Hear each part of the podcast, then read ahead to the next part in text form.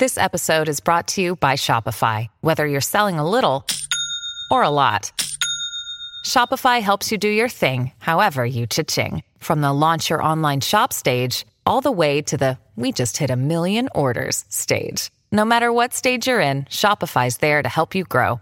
Sign up for a $1 per month trial period at shopify.com slash special offer, all lowercase. That's shopify.com slash special offer.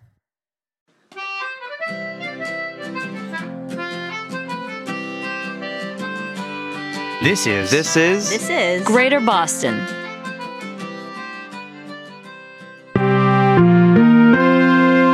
This is Chuck Octagon reporting for News 7 Shines a Light, and today we are shining our light on Third Sight Media, the publishing body at the center of the lottery attacks, and many questions abound.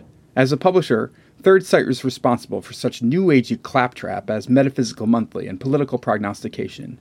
It is also the former workplace of one dipshit Paletti, the man who blackmailed me into marrying my wonderful husband Andy in the ridiculous city of Redline, leading to the third and final lottery attack, the Octagon Wedding debacle, or Octabacle as some have taken to calling it, against my personal wishes. Paletti has since confessed to being part of the conspiracy behind the attacks, pinning leadership of the scheme firmly on his employer, the publisher of Third Sight Media, a man whose name has yet to be revealed. Further complicating matters is evidence discovered by the administration of acting Mayor Lindsay Coolidge tying Third Sight Media directly to the mayoral campaign of Emily Bespin. Today, we are speaking with employees of Third Sight Media, or perhaps I should say former employees, as the building has since shuttered without explanation, to see what they can reveal about their nefarious company. First, we are speaking with marketing director Jonas Wright. Jonas, what can you tell us about your role at Third Sight Media? well, I was the other vegan. Uh, I'm sorry, I par- pardon me? Dipshit was the primary vegan. When people thought about vegans, they always thought of him first, which is kind of unfortunate, honestly. I was the other vegan. Sure. What about the company? What was it like to work at Third Sight Media? Well, uh, it was okay, you know, jobs and such. Uh, good donuts, though not so much since Tyrell left. Right, but I mean more big, big, bigger picture. Like, was the company evil? Well, it generally didn't seem evil. I mean, aside from the managers pretty consistently turned into really bitter, vindictive assholes, and the way orders came down to us in pneumatic tubes, that was sort of sinister. Uh, and there was that guy who stayed late one night. Uh, then nobody ever saw him again. Uh, I'm sorry, what? Yeah, that guy, Michael, Michael Tate. He edited political prognostication. He always stayed late at the office after everyone was gone, like he had nowhere else to go or something. And one night, stayed late. When we got in the next morning, his jacket and stuff were still there, like half finished coffee or whatever, you know. But no Michael. Never saw him again. And nobody ever tried to find him? I guess that would have been Tyrell's job, but he quit before that. We didn't have a new human resource guy yet. Anyway, we all suspected Michael was a drunk, so we figured he probably went on a bender and fell in a dumpster or something. Our next guest is Wanda McIntosh, Third Sight's Director of Public Relations. Yeah, Third Sight was a shithole. But it was a steady shithole, you know? I've been there 13 years and wasn't planning to leave so long as they kept paying me. Of course, now they ain't paying shit no more, so that's that. Gotta find something else. As is life, right? Maybe I'll go manage a bowling alley or something. I don't know. Did anything about Third Sight ever seem suspicious to you? What, you mean were there secret passages or secret rooms or something? Th- that wasn't actually what I meant, but is there a reason why you bring that up? Nah, I never found anything like that. It wasn't for lack of looking, trust me. I'll tell you what, though. The whole thing always seemed a little satanic to me. What with the Ouija and the seances and the astral projections and like that. That sort of thing don't fly with Jesus. If you're so troubled by the sorts of things that Third Sight specialized in, why did you work there? Huh? Jesus knows a girl's gotta eat. He knows that shit was never in my heart of hearts. Please.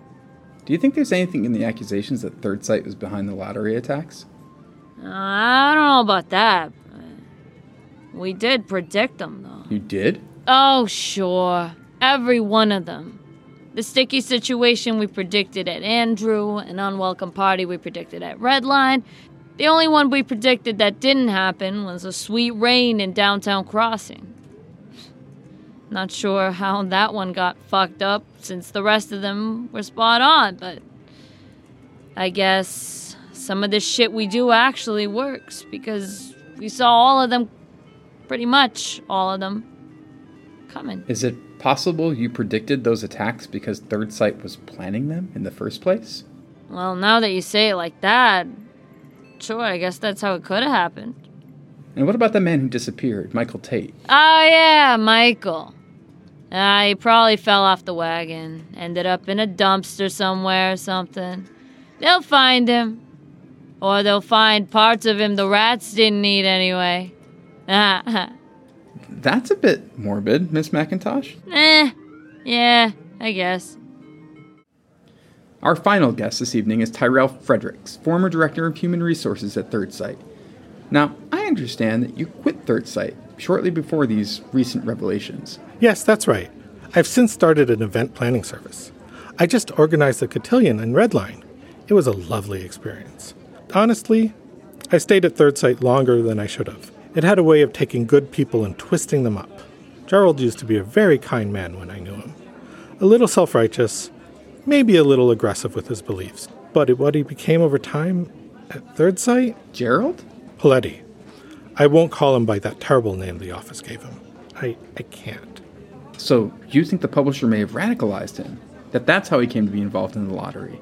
I don't know. I can't imagine Gerald deliberately hurting someone. Maybe he didn't really know what he was involved with? What about the publisher? Does it surprise you that he or she may have been behind the lottery attacks? Well, I don't think Third Sight was a very good place, but I never witnessed any criminality. I never met the publisher, whoever they are, but I don't know why anyone would do these sorts of things. It's certainly not a productive method for managing anger. There are some very nice seminars I could recommend for that sort of thing. And were you still working at Third Sight at the time of the disappearance? Disappearance? Yes, Michael Tate. Michael disappeared? Yes, he hasn't been seen in weeks. Was it during the wedding? He lived at Porter, so he could have. He could have. Um... His disappearance occurred several weeks before my wedding disaster, and, and no bodies were ever found. Oh, thank God. So if he died, it would have been before that. Some of your former coworkers are speculating that he went on a drinking binge, fell into a dumpster, died there, and was eaten by rats. That's a very specific and uncharitable speculation. So you don't credit that theory? No, not at all. Michael was an alcoholic, but he was genuinely committed to his recovery. He had a mantra and everything 8, 11, 5, 4, 9, 1, 7, 6, then 3, 12, 2. I use it myself sometimes. It's surprisingly effective. So he was doing very well, and he was very kind. But he lived at Porter Square, you know, where the housing structure got torn down during the. Well, you know, you were there. But anyway, that's where Michael lived. So his house is gone, his job is gone. Why would he still be here? It makes perfect sense that he would take this as a time to move on to somewhere better. Well, there you have it, folks. Mysterious tubes, anonymous publishers, disappearing alcoholics, and no one knows anything about anything. This has been Chuck Octagon, reporting for 7 News Shines a Light. Greater Boston is written and produced by Alexander Danner and Jeff Van Dreason with recording and technical assistance from Marck Harmon. Greater Boston will be at PodCon in Seattle, Washington, December 9th and 10th. You can meet us in person at our exhibition booth along with James Oliva and What's the Frequency. We'll have t shirts, posters, comics, and other goodies for sale, or just stop by to chat. There are going to be so many great shows at PodCon with so many talented creators to meet. And if you're at the show, keep an eye out for the unofficial audio drama fan and creator meetup being organized by Jeffrey Gardner of Our Fair City. We hope to see you there. This episode featured Jeff Van Dreason as Chuck Octagon, Jim Johanson as Jonas Wright, Tanja Milojevic as Wanda McIntosh, and Arun Sanuti as Tyrell Fredericks. Charlie on the MTA is recorded by Emily Peterson and Dirk Tiede. Oh yeah, Michael. yeah. yeah. I remember Ah, that, Michael. Yeah, I remember that guy. yeah, he was a real so and so. You know what I mean? the rats don't eat. They'll find those parts. Yeah. the Fable and Folly Network, where fiction producers flourish. It's a tale of learning and healing. We've got a whole province going to see one overworked witch in a candy cottage that's been chewed to pieces by the local kids. Of fairies and magic. You're touching the sapphire of assessment. I'm not touching it. I'm just putting my hand near it as I focus my brainial waveforms on it. Stop it! I'm not even touching it. Of struggle against the odds. This is my team. They may not live up to your vision of a perfect, efficient department. They don't live up to my vision of a stampede in a barnyard. Ooh, tingly. That's how you know it's working. And now, it returns at last. Alba Salix, Royal Physician, Season 2.